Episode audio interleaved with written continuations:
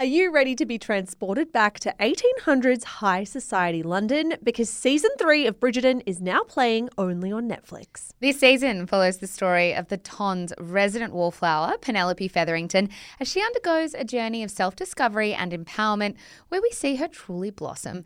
Pen's emotional transformation takes centre stage as her friendship with the charming Colin Bridgerton evolves into something more. For those not yet acquainted, Colin, the charming younger brother of the Bridgerton family, is about to turn Penelope's world upside down. Mm, this is the ultimate good friends to lovers story. From those initial butterflies to when both parties realize there might be something more between them. Watch Bridgerton season three, now playing only on Netflix.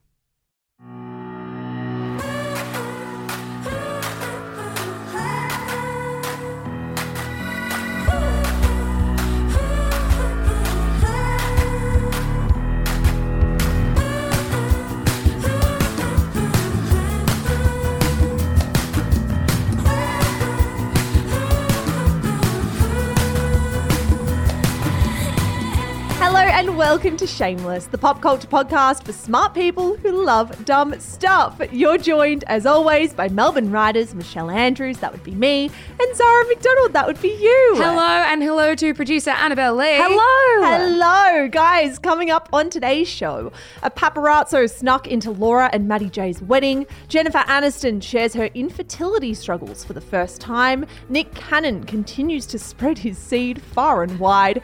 Davidson and Emrata were spotted on a date in New York City. And Zara has a couple of questions for the Twilight star you definitely forgot about. Talking about clickbait.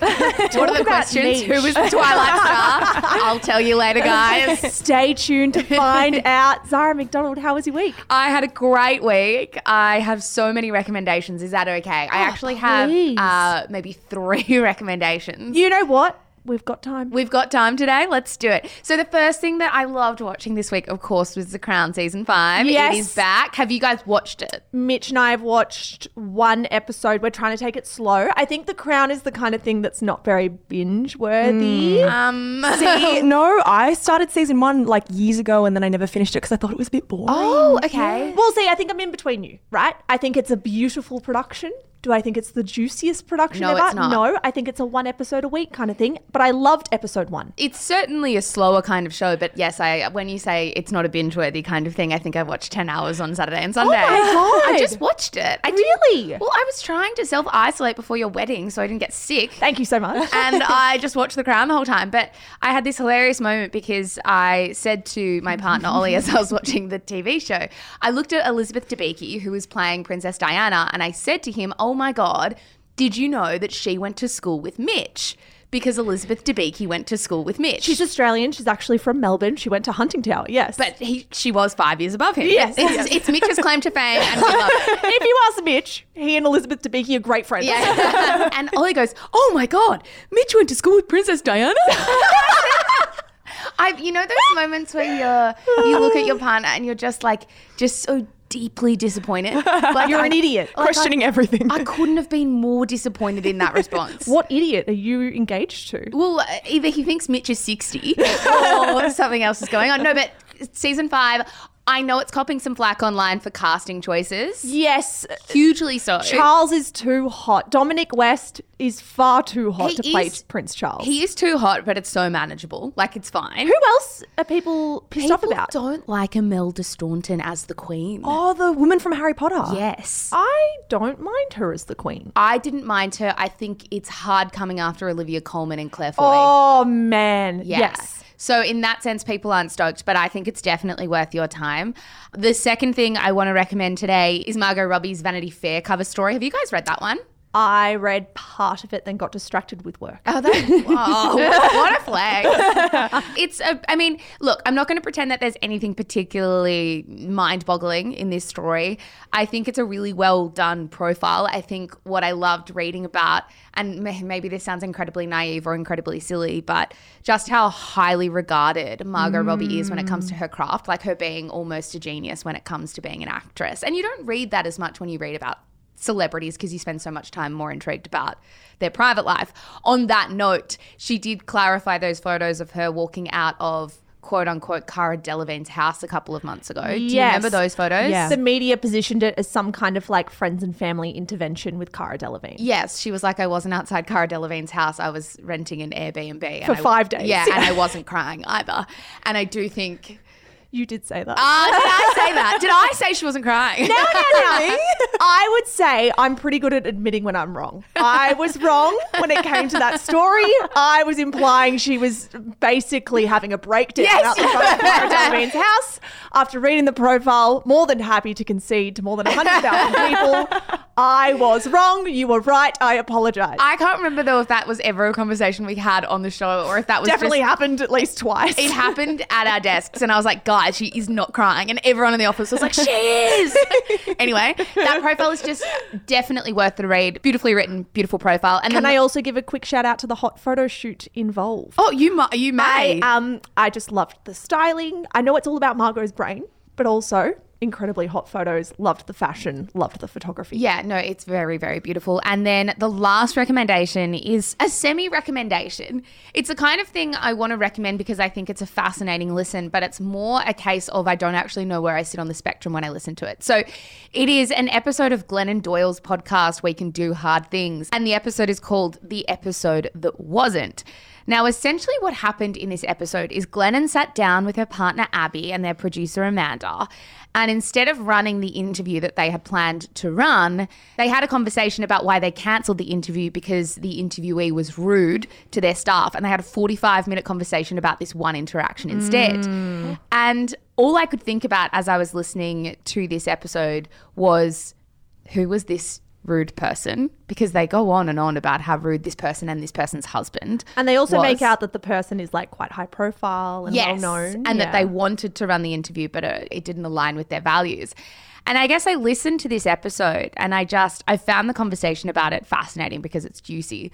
But also I listened to it and I was wondering, is this like a bit self aggrandizing to record 45 mm. minutes of you making the quote unquote right decision to protect your staff? Like, are you having this conversation to pat yourself on the back? Or are you having this conversation because, as they said, they want to live out what they preach on the show, which is boundaries and all of those kinds of things? And this is a key example of that. So we might as well have a conversation about it. I was just like so dumbfounded by the whole thing, like good and bad. Yeah, you gave me homework to listen Yes. to this before the show so that I could come back to you with my thoughts on it. Yes. Because I, I don't think I've ever listened to anything like that podcast episode. It's weird. And I wonder if you had any thoughts on this. I think there were three women on the podcast episode talking about how they stood up for their coworker and how this podcast guest's husband was so awful towards the person that they work with that they simply had to step in. It was weird to me that the the employee or the team member wasn't on the podcast. Like instead it was kind of just like the senior team members in the room talking about how great they were as bosses essentially to me. I think this was where it got kind of complicated for me because I understood why that employee wasn't on the show. I mean, it's a hugely listened to show. Protecting the anonymity of that staff member, I imagine, for these people is important. But then I think if you're going to do that, to have a conversation on their behalf was interesting. And I imagine, I do want to put on the record, I imagine absolutely they got consent from this staff member to have this conversation. I would mm-hmm. imagine that to be the case. But even still, I think there's a, a funny power dynamic there of taking somebody's story, or taking something that happened to someone so soon after it happened, five, Five minutes, minutes, they yeah. said, and recording this episode. I found it an interesting decision to make to cancel this interview based on how the celebrity's husband interacted with the staff member. This was all over Zoom, by the way. Apparently, the celebrity's husband comes into the room and like snaps or says something rude or raises his voice or something. And I totally understand canceling the interview, all of that stuff, but then creating content off the back of it when we don't know what the relationship dynamic is here. We don't know what that dynamic's like behind closed doors. We don't know if that celebrity actually struggles with something in a power dynamic or an abusive dynamic with their husband. That for me was a sticking point because I was like, if the celebrity, if the guest behaved this way, then sure, like let's talk about it. But simply not intervening to a level that you like when it came to her husband being rude, it just felt like a step removed for me that just muddied the whole thing. I think I largely agree with what you're saying, but I think one thing that's important to note here in the context of this conversation in this episode was it wasn't just they were annoyed about the husband being rude. The wife was then also rude when they raised it with her. She sort of had mm. that really dismissive comment, "Oh, sorry, I didn't realize I was working with people who like really got their feelings hurt here," which is like a rude thing to say. Yeah, for sure. And I think that anyone can be accountable to that. Now, you might be wondering, okay, well, what was the point of them doing the episode? And to their credit, Glennon Doyle and her co hosts argue, well, we, we do have conversations about boundaries and we often have conversations about what it means to kind of like live out your values. And this is an example of that. So we kind of wanted to prove that this is what we did and this is why we came to this decision. I'm not saying it's right or wrong. I just definitely think if you've got time and you're intrigued in this conversation, it's been a combo starter. Yeah. For me, anyway. Mm. And there are also posts on Deuxmoi's recently musing as to which media personality, mm. author, whatever it could be on the show. So if you're curious, go have a suss of Deuxmoi's. yeah, before those stories expire. Michelle, how are you? How was your week? What are you recommending? We've got three sleeps till you get married. Three sleeps. On last week's episode, I was like, we don't look at the 14 day forecast. We don't look at it that far out. We now have a three day forecast to look at. We don't look at that either. in, in typical Mel, I actually don't think there's ever been a more Melbourne forecast. Yeah. Ever. We've got 25 degrees and sunny for half the day, showers and potential storms for the other half of the day. Which half we'll get at the ceremony is going to be great content. Who knows? we'll let you know. it's great for the story. Maybe we'll all be rained out. Maybe we'll get caught in like a blizzard or something. Who knows? But I'm excited. I cannot wait. People can handle a bit of rain. I don't care. I'm Yes, getting married. We can handle some rain. I love rain. We're all Drew Barrymores around here. Get yeah. the rain. Having a bit of a laugh. Sorry? no, to the Drew Barrymore video where she cries in the rain and she's like, "I'm so happy to see the rain." We are all Drew Barrymores We here. We are all Drew Barrymores. I'm also keen for some romantic drizzle. I can get around Yeah. that. Romantic drizzle, yes. Like hurricane, no. So hopefully we can kind of toe that line. No, I'm so, so, so excited. I do want to very quickly touch base with you both on a developing investigation I have going on at Shameless Media. Regarding what? Okay, I've spoken to you about this, Zara, so you oh. are across this. Annabelle, I've never told you this mm, story before. I just need to get you across something that has seized my brain over the last month. I park every day at Shameless Media in one car oh, park, right? Yes. One car park where the parking is pretty steep, but the parking tickets are obviously steeper. Mm-hmm. there, oh, there is a man who drives a Mercedes, a fancy Mercedes with a fancy number plate, is what I'll tell you. Every day, every single day, he gets a parking fine. He does not pay for parking. He doesn't pay for oh. parking any day. And this began with me just noticing it. This was maybe a month and a half ago where I was like, that's weird. That Mercedes has had like four parking tickets in four days. That guy must be like really frazzled this week and devastated. I started sending photos of the car to Zara to be like, I need someone else to be on this journey with me. oh, and I'm there. She's there every day now. When I'm driving out of the car park, I stop my car, I get out, I take a photo of Mr. Mercedes' car because there is definitely a parking ticket on it. Wait, so is the car leaving and coming back, or is it accumulating? Yeah, tickets? no, no, no, no, no, new no. tickets. He takes them. Oh. And then there's a new one. And I have seen Mr. Mercedes man on one occasion. He has to be our age. Like, I reckon this is like a 25 to 30 year old man who was accumulating a parking ticket a day. Annabelle, he would be paying, quick maths, 300 at least $300 for parking every week. And I think I just need the listeners to know about this. I need you guys to know about this. And I need to go on my honeymoon and then come back and hopefully have an explanation. Mr. Mercedes man, if you're out there, If you are listening, if you are listening, I genuinely, like, I genuinely need he must be paying them as well because his car's not getting clamped. No, he's And not getting clamped. They'd be loving him. That'd be his greatest customer. like, does his dad own the car or his mum own the car oh, park? good oh, call. Save. Just got in there. Oh, just slipped in there. Does does his grandma? His oh, grandma Oh, when it. the patriarchy comes from within. maybe maybe Mr. Mercedes' mum owns the car park. Maybe he just has so much money that he doesn't even need to worry about it. But paying for a parking ticket, there's an app. It takes me 10 seconds every morning. It's so easy. I do not understand how busy this man could be to want to pay to want to pay like no, $80 a day. It cannot be a busyness thing because it takes you more time to pay the parking fine than it does to pay the full thousand parking. percent. Like, guys, give me some theories because I don't know. I think some people are just so rich they don't give a fuck. If you're that rich, wouldn't you get like a chauffeur to work every day? Yeah, that's true. You're paying eighty dollars a day. I think the only person who can give us the answer is Mr. Mercedes, and uh, he must work around or near us, obviously, if we're parking in the same Imagine spot. if he's in like the office next door. yeah, I know. if, Mr. Mercedes man, please. if anyone knows who we're talking about, or if he himself is listening, we don't need your voice. We just need your answer. we don't need you to come on the show. I just need you. Even if, even if one more thing, you can put us an anonymous note under our office door if you know where we are. Can I also have like 50 bucks? Because you can clearly spare it. Can you buy, Buy us, us a coffee. Buy us a coffee, please. Very quick recommendation from me. The best reality show out of Australia this year is available to stream on Stan. It's called Love Triangle. I am obsessed. Mitch and I inhaled all seven episodes that are available right now in like two days.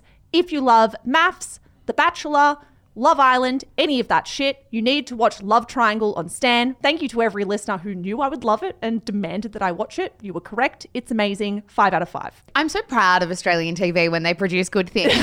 um, guys, we have an exciting announcement today. Our gift guide for 2022 is live right now. For those who might be new to the show or not across exactly what our gift guide is, for the last three years, we have put together a present shopping gift guide for you. Because what better way to shop for this holiday season than to have a curated list of good small businesses to shop from? Yeah, so everyone in the Shameless Media team has been like selecting the very best gifts. There are more than 80 selections for you to shop from. They're in three different budget categories. So for every price point, there is an option for you to shop away for your Christmas KK or for your best friend or your mum, whatever, this holiday season. And a big shout out to all of the brand partners who have made it possible this year as well. Avant Studio are involved, Frankie 4 Footwear are involved, Francesca Jewelry is involved, Lululemon, and Number 22 Home. We are stoked to have them on board. We're stoked to give you this gift guide. It's one of our favorite things that we do because we get to do some online shopping. Yeah, exactly. So if you don't know where to find that gift guide,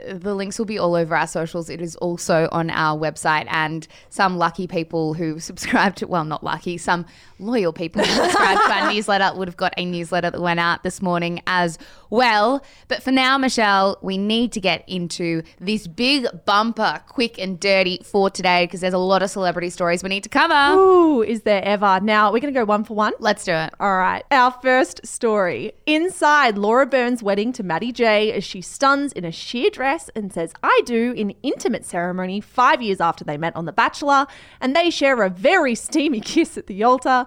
That, of course, is from the Daily Mail. A very steamy kiss at the altar. Steamy. You're going to have one of those? oh, actually, don't. do you know what?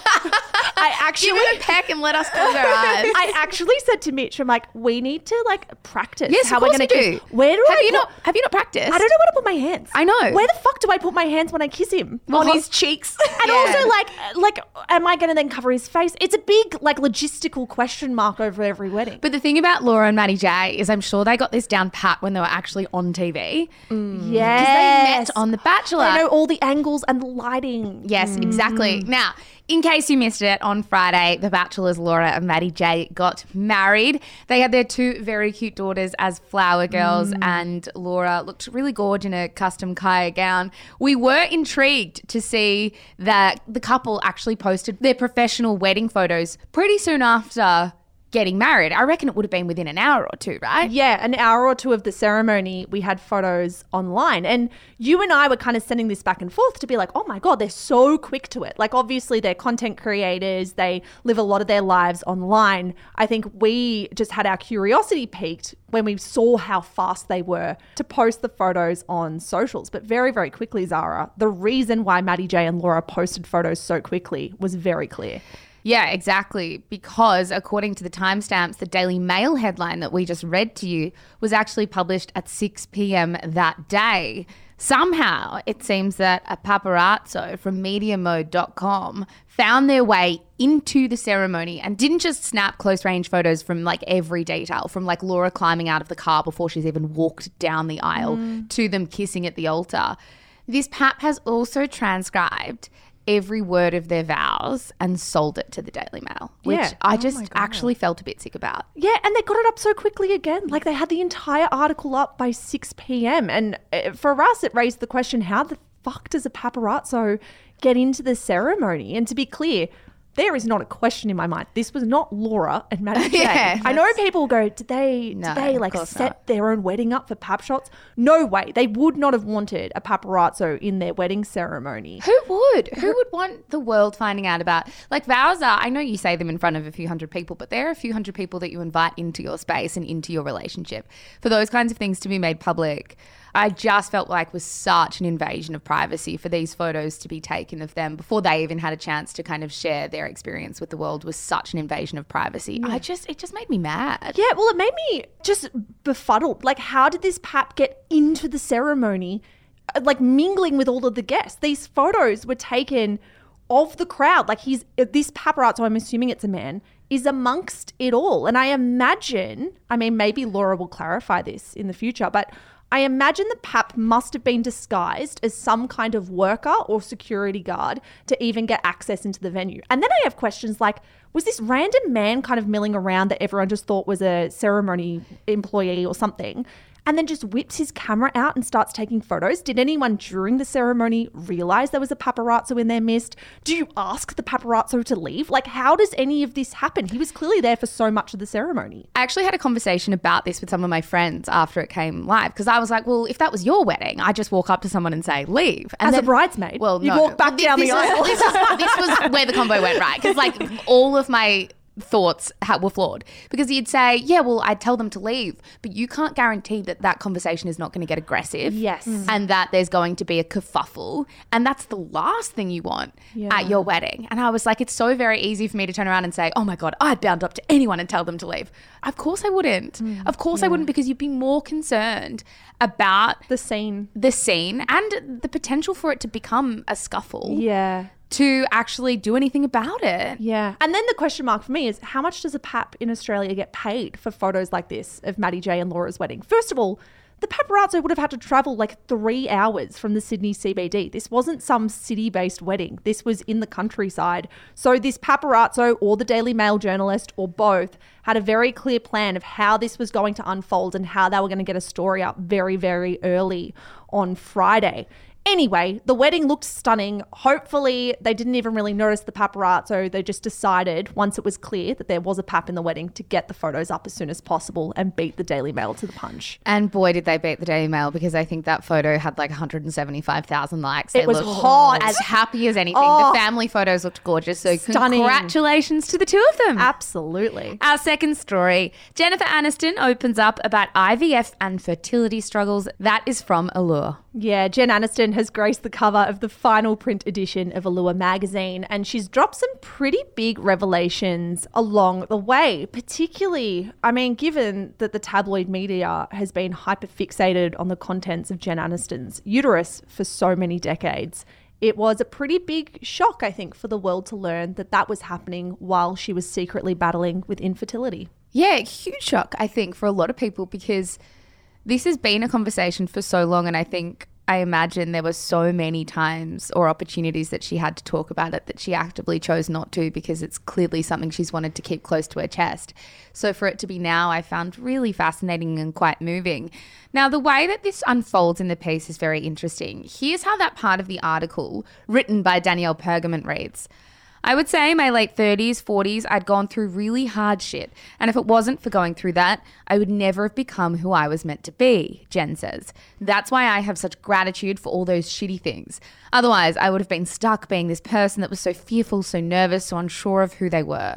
She finishes her smoothie and reaches out to Chesterfield. And now I don't fucking care. Maybe I look confused. She explains, I was trying to get pregnant. It was a challenging road for me, the baby making road, says Aniston of a period several years ago. Mm, just to clarify as well, Chesterfield is the name of her dog who she was reaching out for mid that quote. The quote went on All these years and years and years of speculation, it was really hard.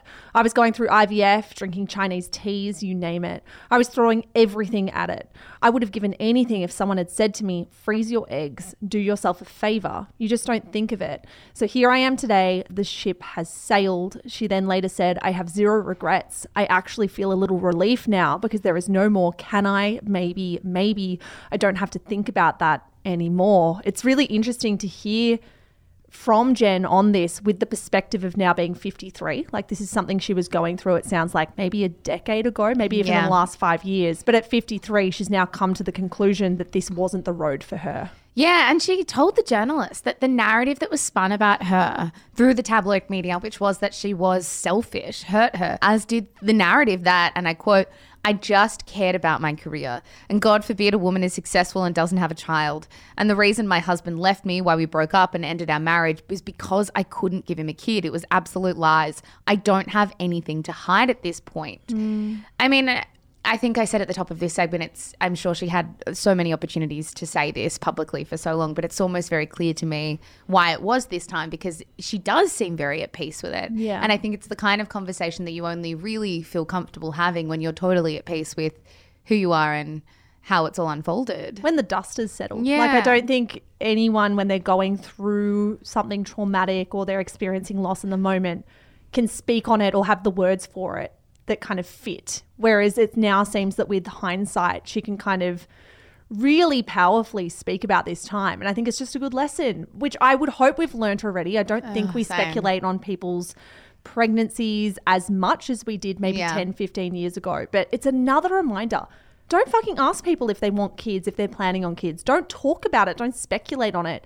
Just leave it until someone actually chooses to talk to you about that themselves. There's almost always a reason why they're holding a story close to their chest, whether mm. it's because they want them or they don't want them. I think we're very good at making women feel shame for any of those decisions or any of these kinds of conversations. Mm. So I think it was a really powerful interview. And I have to say, the accompanying photo shoot with this interview, particularly, was very interestingly styled. She looked pretty iconic. Yeah. It was almost like. J Lo from the early 2000s. It almost feels very 90s as well. It's just very Yes. low rise jeans, very that vibe. Like almost like cargo pants sometimes with like chunky belts and like bikini tops. It was a really interesting vibe, but I think it kind of fit the theme of the story about embracing her power and her sexuality and her confidence at 53. One of my favorite quotes was, I feel the best in who I am today, better than I ever did in my 20s or 30s, even, or my mid 40s. We need to stop saying bad shit to ourselves. You're going to be 65 one day and think, I looked fucking great at 53. I love that. Power to her. Our third story. Doja Cat stuck with Christmas display name on Twitter until Elon Musk fixes kinks in verification update. That is from Rolling Stone. now, we are so sure that so many of our listeners are well across the fact that Elon Musk has recently taken over Twitter after purchasing the platform for a whopping $44 billion. Now, his takeover has not been without controversy, that is for sure. We've been ignoring this for a Oh, few weeks I until we just- just couldn't ignore it anymore. No, it cannot be ignored. Now, Elon Musk has made a number of staff cuts. He's trying to desperately reshape and restructure that company. There's been a particular focus on uh, him creating an $8 a month blue tick verification thingy where you can pay that to be verified. Does that mean anyone can get a blue tick? Yes. Anyone for eight bucks. Yes, and the problem, of course, is what they found when people did pay the $8 and got verified is that everybody had the name Elon Musk and there were a lot of ah. Elon Musk parody accounts going around. As well as like parody accounts of major multinational corporations. hugely so. There's been like a lot of instability because of this one feature. Now, if you're wondering how Doja Cat plays into all of this, well, because there was a lot of stuff going on after people were verified, people were changing their names and things like that. She realized that when she got verified, she actually couldn't change her name at all. And her display name was stuck on Christmas when the change came into effect. She's such a troll. Yeah, I know she is. Now, I've been obsessed when I was like reading through this story of news outlets calling her a victim of the Twitter glitch because she was called Christmas. So she started tweeting, Why can't I change my name on here? She then tweeted again and got a bit more aggressive. How do I change it? Also, fuck you, Elon. and then I kind of, as a third tweet, decided to change tact because nothing was helping and wrote, I don't want to be Christmas forever, Elon Musk. Please help. I've made a mistake. now, It's like the seven stages of grief. It's like going from anger to like remorse. well, it's like a little child who wants an ice cream where it's like, can I have an ice cream? No. Fuck you, I want an ice cream. It's like, still no. Please, I desperately need an ice cream. It reminds me of that. I'm just a baby. yeah, yeah, yeah, yeah. I don't want to be Christmas forever. Now, Elon Musk actually responded to Doja Cat and said, working on it. Pretty funny though. and then eventually, Elon told her it was fixed and she was able to change her name. And alas, she changed it to Fart. I love it. I hate that part of the story. You messaged me when that development happened. We decided we were going to talk about this on the show to break the fourth wall for the listeners. The fart thing happened after we had already committed to the story, and you messaged me and said, "Can we take it out? I don't want to have to say that she's changed it to fart." Have you guys, do you guys, this might be way too niche of a reference, but I've already started. Do you guys follow Sophie Habboo and Jamie, the former Made in Chelsea Yes, stars? of course. I don't I don't listen to their podcast, but they have a TikTok feed of their show, which is called Nearly Weds, because they're getting married. And their TikTok feed is incredibly funny. In fact, consider this my fourth recommendation for the day. I hack myself watching their exchanges. And he is trying to talk to her about the fact that she farts. And she says, Jamie, I refuse to have my name associated with that word on this show. And I all I could think of when I was doing this Doja Cat was the Sophie Habboo line. where I refuse. Petition to call this episode Zara Fart No, McDonald. Absolutely not. But the way she does it is so incredibly funny. So that's another aside. And props to Doja Cat for trolling us all.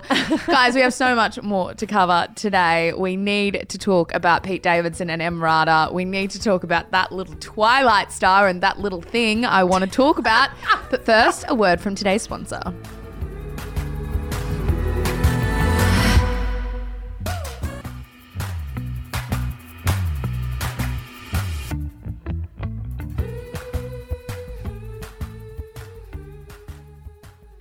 Our fourth story. Nick Cannon's quest to populate the earth continues.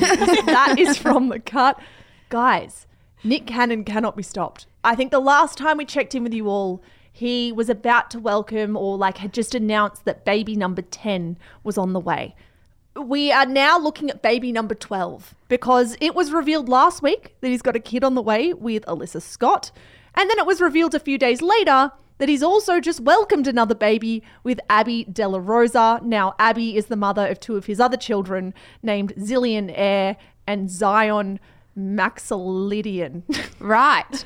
I don't understand how this happens. How is he just the most baby? Fertile. yes. I actually saw this family tree that someone had drawn on Twitter because it was the only way for me to understand where these babies were coming from because they're everywhere. They they are everywhere. I'm convinced that you must just look at Nick Cannon and get pregnant. Like the sperm has to be studied. I'm trying to point. find the, this tweet that I saw that I actually can't find, but I'm just going to like paraphrase it anyway, which was like dreading the day my girlfriend gets conscripted to have one of Nick Cannon's babies. I, also, I thought it was We all live in fear. it's like, oh, my turn. the more this goes on as well, the more I actually think the women involved are kind of geniuses. Like, they can have a baby with Nick Cannon. It sounds like he wants these children. It sounds like he'll be around, but not in a way that's annoying. I feel like if you're a Not woman, in a way that's annoying. All right. I feel like if you're a woman who wants a baby, right, and you're Yeah. like, I want this for me, but I don't need the traditional family structure. For sure. Call Nick Cannon because this sounds kind of like the perfect arrangement. He'll pay child support. Apparently, he pays more than $3 million a year in child support. Is that all? he, he apparently loves having kids. It's kind of the perfect arrangement if you don't feel like you need a traditional father figure in your kid's life. I, surely there has to be a cap. Like there has to be a ceiling on how many children he can feasibly have and support over the course of his life. What is the limit? I think 20. Oh, I, I think he will laugh at our limit. I think- reckon? I was baffled at like eight. We're now at 12, and it's been the space of a few months that we've jumped up that much. But by this time Also- next year, maybe there's a hundred Nick Cannons running around. Also, what's really interesting and no one has really thought about, well, perhaps they have, but I'm only saying this out loud now, is so many of these kids will be in really close age range of each other because this has been like quite a big couple of years for Nick Cannon. It's been a big That's couple like of years. instant friendship groups because they'll all basically be in the same age at school. If they go to school together, I don't know. no, you're right. Some of these babies are like a week apart. It's amazing. It's incredible. And what does family Christmas look like? Do they all just get Who- together? I think someone needs to profile Nick Cannon and ask Yeah. him these questions. But I think there'll be next year, how many Nick Cannon announcements? I think two. Oh, I The think I- Oracle, the Oracle. I actually on. only think two more next year. two more, Yeah. two more born next year, or two, Two more babies. two more babies Announced. Announced. Yeah. So you think at the end of 2023, Nick Cannon's at 14? Yeah, and, and and I do want to put on the record, one of those babies might still be in the belly. Like it's, Okay. they might not be born, but there'll Okay. be two more we know of. I see your 14 babies, and I raise it by like four more. I think we'll No. hit 18 next year. Oh, four. no. What's going to stop him, guys? The last year has been insane as far as Nick Cannon's sperm is concerned. What's going to stop him? I think he's on a train Yeah. that no one's getting off of. You're right. No. The limit does not exist. It does. It does said- exist. He said he was going to be celibate like 12 months ago. Yeah, I know. And here we are. He said he I was- actually reckon- he- I forgot about that. He said he was giving up sex. I reckon. Oh, I think it'll be 17 or 18 kids as of the end of next year. All Not right. all born, but in utero. I will talk to you at the end of next year. Our fifth story Joe Lycett to shred £10,000 if David Beckham promotes a World Cup in Qatar. That is from The Guardian. Now, a really interesting story out of the UK this week. Comedian Joe Lycett has said he will put £10,000 of his own money, which is currently equal to about 17,500 AUD, into a shredder if David Beckham does not end his multi million dollar deal with Qatar to promote the 2022 World Cup. Hmm. Now, if you're wondering, well, who the hell is Joe Lycett? Because I asked everyone in our office and no one seemed to know who he was. And I was so dis. I really thought Annabelle Lee. I adore you. I thought out of everyone in the office, you would know and you would have our back and be a Joe Lycett fan. The fact you're not is so disappointing to me. I watched a clip though, and I like him. Yeah. it's funny. He's the kind of guy that's on like, you know, eight out of 10 cats. Would I lie to you? Yes. I mean, I'm sure there are like much bigger shows that he's on, but those are the ones that I like. He's the parking ticket guy. I'm sure a lot of people will see the viral video of that where he gets out of parking. a lot of parking ticket chat Yeah, going on in today's episode. Annabelle and I, like, we've like, never what? heard about this. uh, where he gets out of parking tickets, and that's like his whole shtick, like communication with the council. Oh, Is he the Mercedes man? So. Joe is the Mercedes man. No, well, apparently you haven't seen that. So. No, I haven't. I actually don't know that much about Joe Lycett, but he does have 1.2 million followers on Twitter, so he is a big deal. Now, with regards to this story, it was announced that David Beckham was to be the face of the 2022 Qatar World Cup last month in a deal worth roughly 270 million Australian dollars. Now, according to Fox Sports, the contract is worth about 27 million a year over the next decade for him to become, and I quote, a culture and tourism ambassador for Qatar. Hmm. Now, in a video posted to Twitter, Joe Lycett said he would donate the money to charity if David Beckham agrees to cut ties with Qatar, but if not, he will shred the cash on a live stream this coming Sunday before the opening ceremony. Here's a snippet from his video where he spoke about it. This is a message to David Beckham. I consider you, along with Kim Woodburn and Monty Don, to be a gay icon. You were the first Premiership footballer to do shoots with gay magazines like Attitude, to speak openly about your gay fans, and you married a Spice Girl, which is the gayest thing a human being can do. You've always talked about the power of football as a force for good, which suggests to me that you've never seen West Brom. But generally, I agree. So, with that in mind, I'm giving you a choice. It's really interesting. And when I watched this, I was a little confused. Like, I think the £10,000 being shred is more of a symbolic gesture. Absolutely. Obviously, I don't think David Beckham is going to be giving up $27 million per year for Joe Lycett to not shred 10K.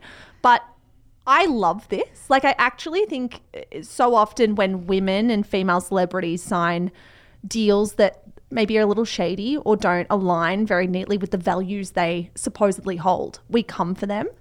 And I'm kind of happy that this is a big conversation this week because I can't remember many other times where we've done this for male celebrities. I feel like they often get an easy ride, that we don't really analyze the brand partnerships that they align with. But in this instance, David Beckham aligning with Qatar is just kind of like inexcusable to me. I don't understand how you can stand by a country like this. No, I totally agree with you. I mean, the charity Human Rights Watch found that as recently as September this year, queer people were being detained without charge and violently assaulted under morality laws.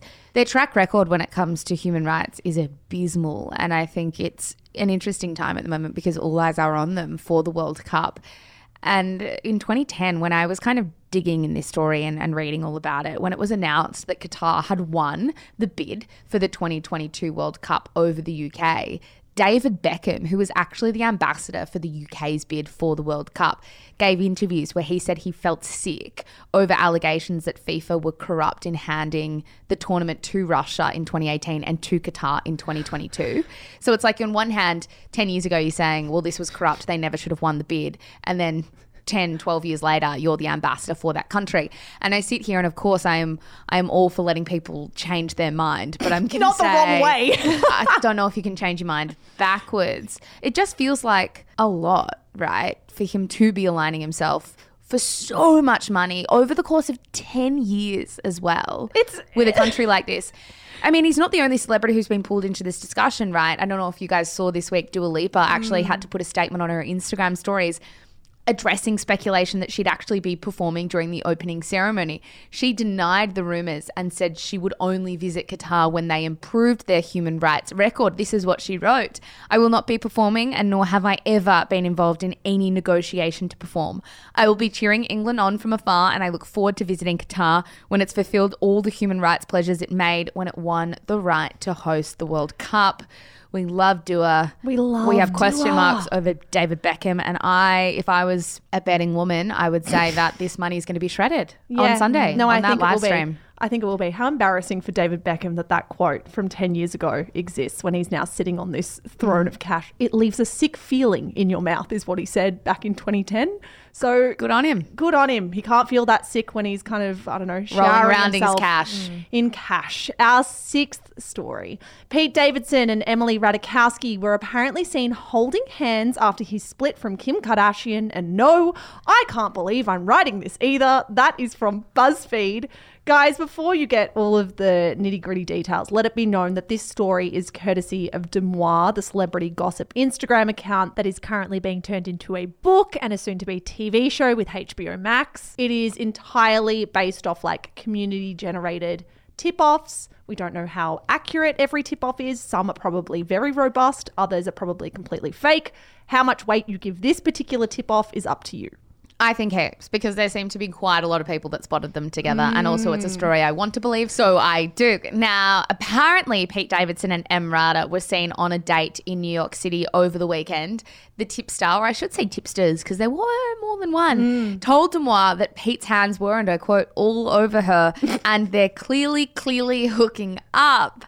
Now, if you guys remember in our August 11 episode, we had a conversation about the front runners for Pete Davidson's heart. Well, I brought two front runners to the table. I hate to tell the Oracle that for once she was wrong. Honey, I think we all said Emrata, did we not? the whole world said Emrata. I, I re-listened. I re-listened to the segment.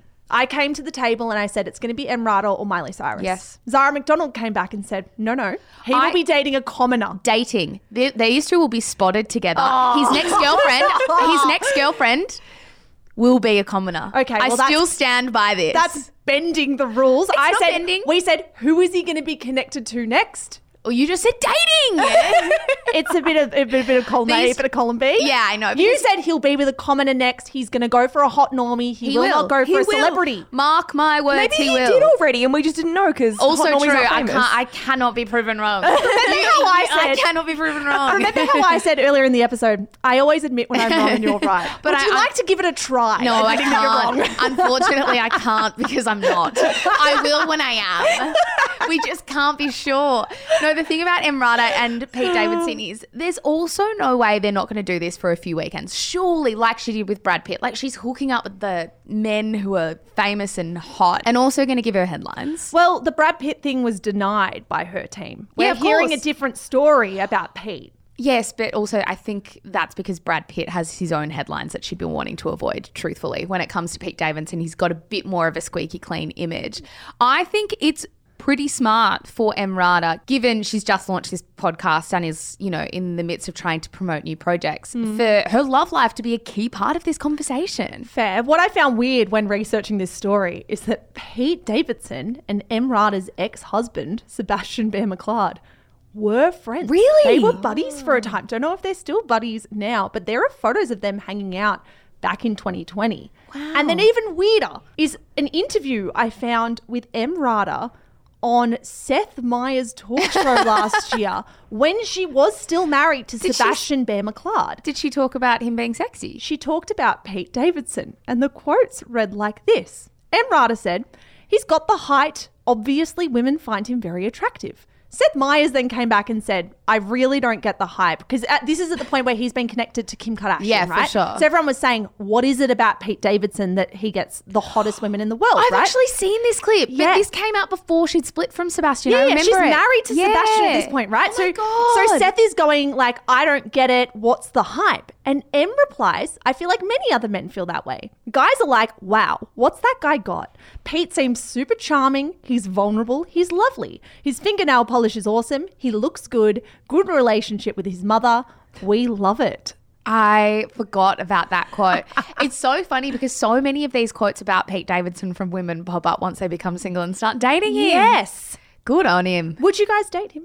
Yeah. I have to. I feel like he think must have- You can't turn him down. He must have an aura where he says something to you and it's just like all bets are off. Like he must have so much charisma. Or is it now that he has a little bit of charisma, but the mystique of dating Pete Yeah. Davidson, now that so many incredible women have done it, the mystique is what kind of seals the deal. That Emrata is going, well, I want to see what Kim and Ariana and Phoebe Dynevor And Kaia Gerber. and of, what did they see? I need to now experience it and like take it for a ride myself. I think that's absolutely right. I think there's an element of that. I've also started to wonder if the caliber of men in Hollywood is really bad. yeah. Truly. That's So if there's so much ego and actually not that much charisma, like quite a few wet blankets in LA, Yeah. that if someone has a pretty standard amount of charisma and self deprecation and things like that, then they're going to do all right. Yeah, fair enough. Look, unnamed insiders have told Us Weekly that the pair are dating and have been chatting for a couple of months now. Obviously, that's a tabloid. Obviously, it's Us Weekly. It's not the most reputable publication, but I do think they're banging. Yes, I think I think you might be right. Our seventh and final story. Twilight actor Taylor Lautner marries girlfriend Taylor Dome in California. That is from news.com. If Zara's ever fought for a story to be on Shameless, it's this one. Buckle up. Is that what you call it? Sit back, relax. I'll take you on a ride. now, Taylor Lautner has married his long term girlfriend last Friday at a winery in California, according to the Daily Mail. Now, the couple got engaged last November after going public with their relationship in 2018. He once told People magazine of the relationship, My sister actually introduced us. She called me and said, Dude, I found your future wife. You need to meet this girl, and the rest is history. You might be wondering why I'm still talking about this. And I'm talking about this because I actually lost a little concentration. I started actually Googling something else. Taylor Dome has changed her name to Taylor Lautner, and now they are both Taylor Lautner. Why? Like, I'm all for do what you want, change your name, don't change your name, but I'm sorry, I am going to put my foot down here and say this is inexcusable. Yeah, because he did. He did post on this with Mr. and Mrs. Taylor Lautner, which I know some men tend to do when it comes to like weddings. That Yes. they'll they'll call their wife Mrs. whatever. Yeah. Which I find annoying, but whatever. But no, he's it's legit. They are Mr. Taylor Lautner and Mrs. Taylor Lautner. It's so confusing. Why why would you? I don't get it. if that was me and I was marrying someone who had the same name as me, I'd say it as a joke because I think it was funny, but I wouldn't actually do it. But it feels very much like this is not a joke. They're doing it. They share the same name. It's the most confusing thing in the The same spelling as well. If she was Taylor with an A or an AH. No, sorry. It would still, still be unforgivable. No, but at least logistically on paper, you're like, oh, two different people. What do they put on bills and shit? Just It's Taylor like- Lautner times two. Well, this is the thing. It's like, hey, can you guys come to dinner? It's like, yeah, I, Taylor Lautner, will be there. I, Taylor Lautner, cannot come. And it's like, which one are we getting? How do you feel about the performance of this segment now that you've uh, done it? I'm. What do you mean? How I performed the segment? well, how do you feel that it will be? Do you reckon it made it into the episode on merit? absolutely on merit. People will lose their minds over this, and we're going to poll them. If you have the same name as your partner, do you think it's unforgivable to change it to the same name? I vote yes. That's all I'm saying.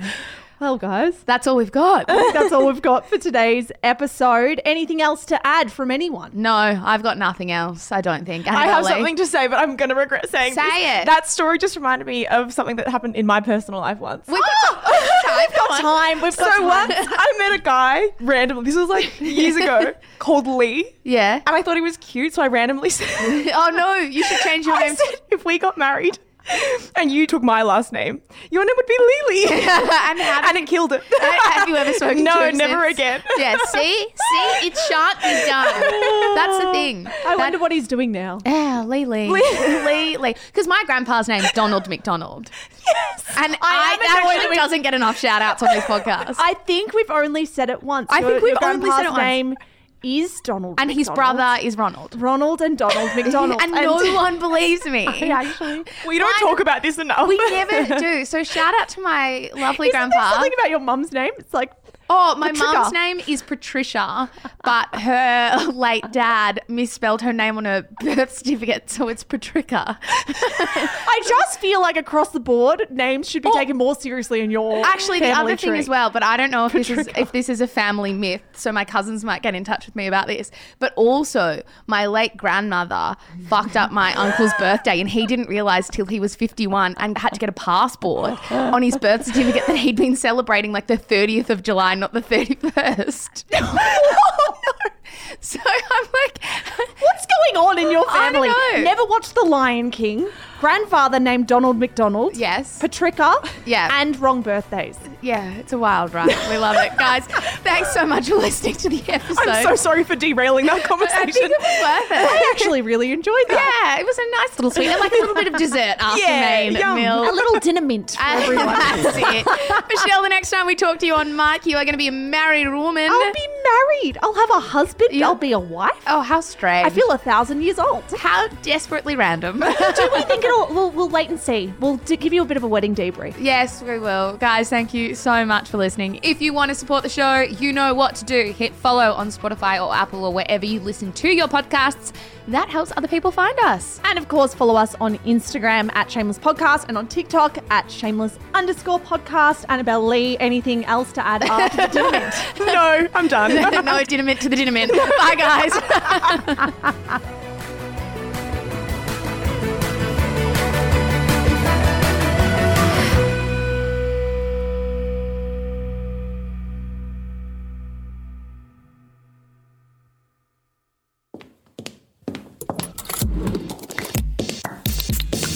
Shameless Media. This podcast was recorded on Wurundjeri land. Always was, always will be Aboriginal land.